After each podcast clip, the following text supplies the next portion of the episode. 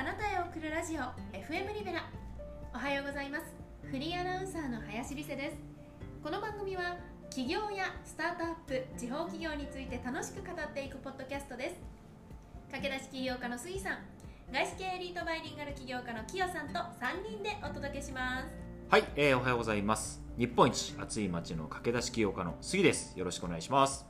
おはようございます。外資系エリートバイリンガル起業家のキヨです。よろしくお願いします。はい、えーこの番組ですが都内に限らず地方でも起業を目指したい方独立やフリーランスに興味がある方に向けて私自身が駆け出し起業家ということもございますのでよりリアルでより等身大の目線で役に立つ情報をお届けしていくえーそんな番組でございます。本日もよろしくお願いいたします。お願いします。はい。今日のテーマは時間の使い方です。はい、はい。これ私が聞きたいなと思ったんですけど、うん。キヨさん時間の使い方ですごくうまいと思ってるんですよ 思ってる。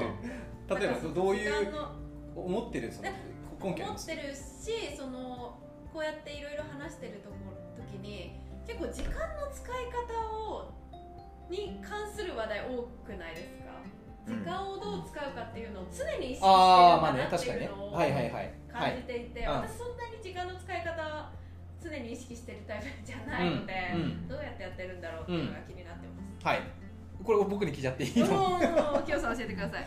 いやじゃあこれもう最初結論っていうか僕の大前提なんですけど、えっ、と自分の時間イコール僕は命の投資だと思ってるんで。命の投資。はい。でまずそのマインドが大前提あります。うんで加えて僕はもう時間貯蓄っていう考えなんですよ。あ、時間貯蓄。時間貯蓄っていう考えで日々の行動とか仕事をしているのでそう根本的に多いです理由をちょっともうちょっと深掘るとみんなそのお金もらったらお金って銀行口座とかそこに貯蓄しますよね毎月貯まった金額。うん。うんうん時間ってみんなやってますそれ。時間貯めるって自分の24時間とか365日何十時間っていうお金を自分の口座に入れてます。時間を？うん。ああどういうこといですか？やーその講座持ってないです。うん。みみんな持ってるんです。持ってない。みんなその口座持ってる。ただそのマインドが発想がないだけです。え？はい、その発想がないだけですで考えだってみんなお金って給与もらったらなんか貯めてる人って毎月5万円ぐらいなんか10万円とか貯めるじゃないですか、うんうんみんな時間それやってないんですよ。あー食べる。ななんでやんないんですか？発想ないです。そう。うん発想がないと時間の使い方うまくならないです。はあ。うん。じゃあ超具体言いましょうか。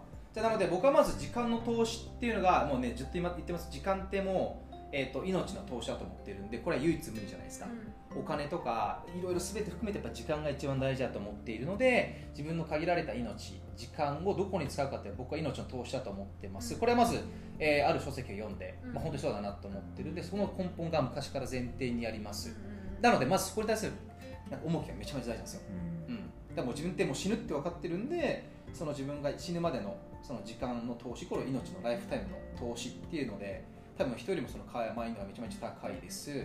じゃあでも自分の時間って24時間ありますね。みんなも24時間。これってみんなに平等に与えられてるものじゃないですか、うん。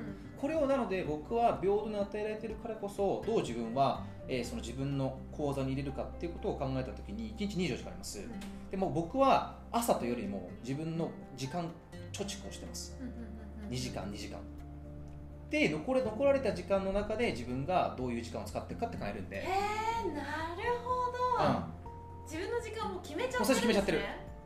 でななので時間の効率とかうまいってないのでもう一番その効率的にとかうまいってないので本当にそこら辺でちゃんとうまい人はもう最初にね時間貯蓄しちゃってる。うん。いわゆるブロックみたいなブロックしちゃってる。だって例えばじゃあ僕と杉とか毎回収録してる時にいつどこどこってもう時間貯蓄してるじゃないですか、うんうん。そしたら絶対時間使えるんですよみんなそれをしてない。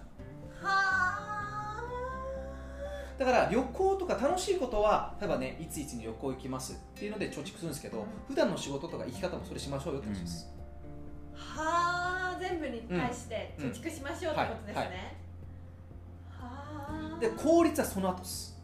あそうなんですか、はじゃあうん。最初はその時間貯蓄をしてその中がすごく非効率でもそひとまずいいと。うよくねこれもよく組織の生産性の中で効率生産性高い人ほど病んでるって研究なんですよこれ。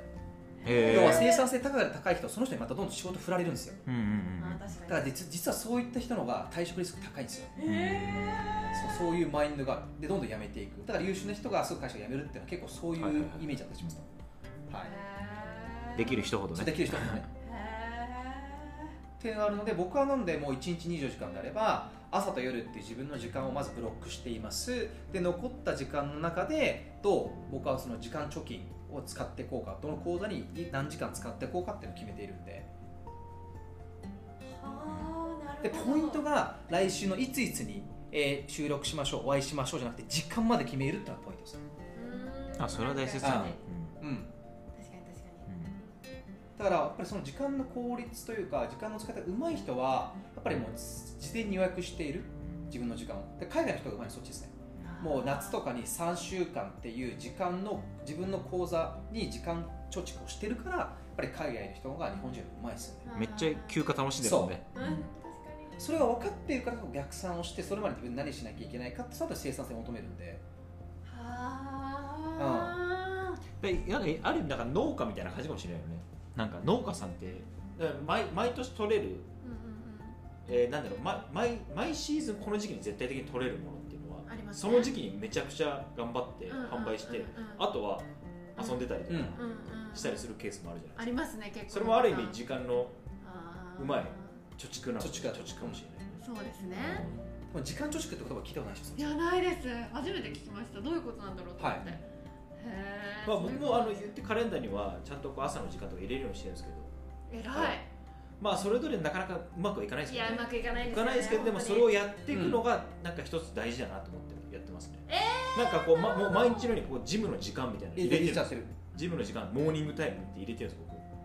素晴らしい、でやっぱりそこであよしやれたって時には達成感高いし、うん。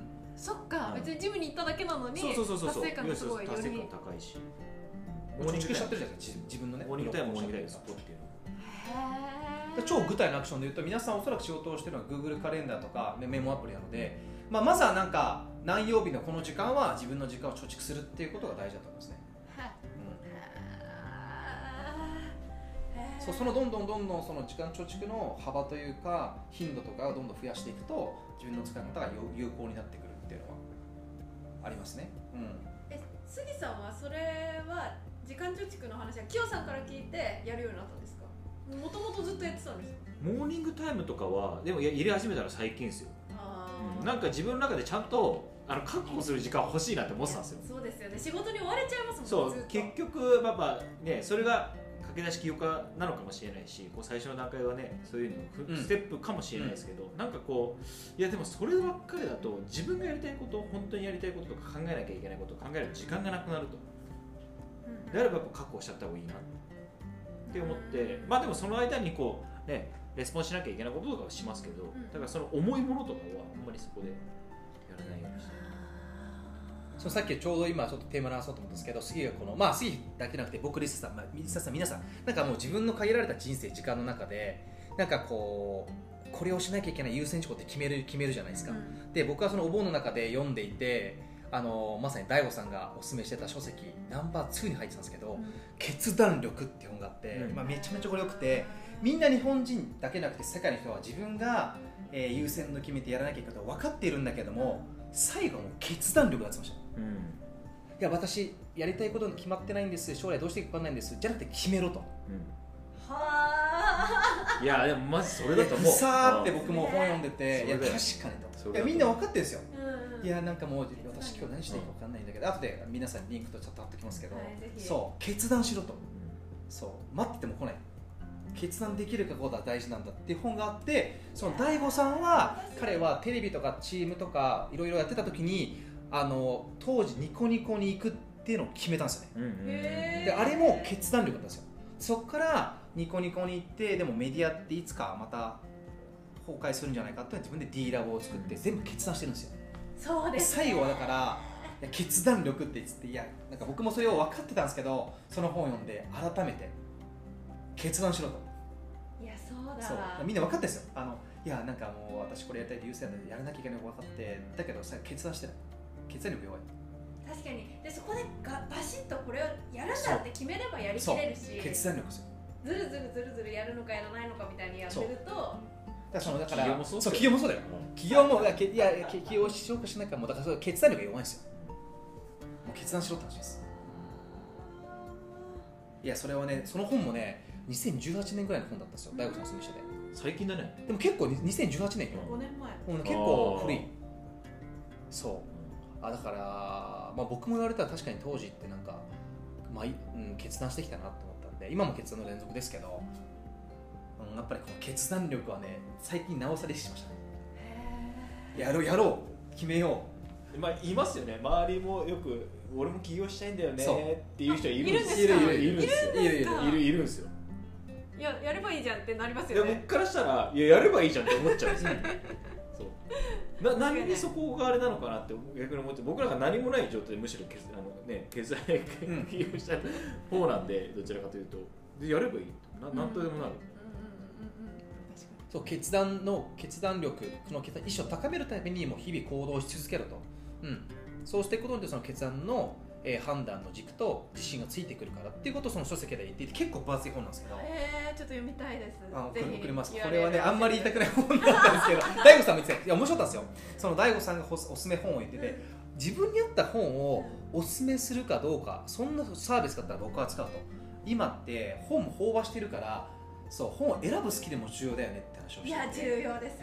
うん、それは思います。そうなんですよ、じゃああれですか、うん。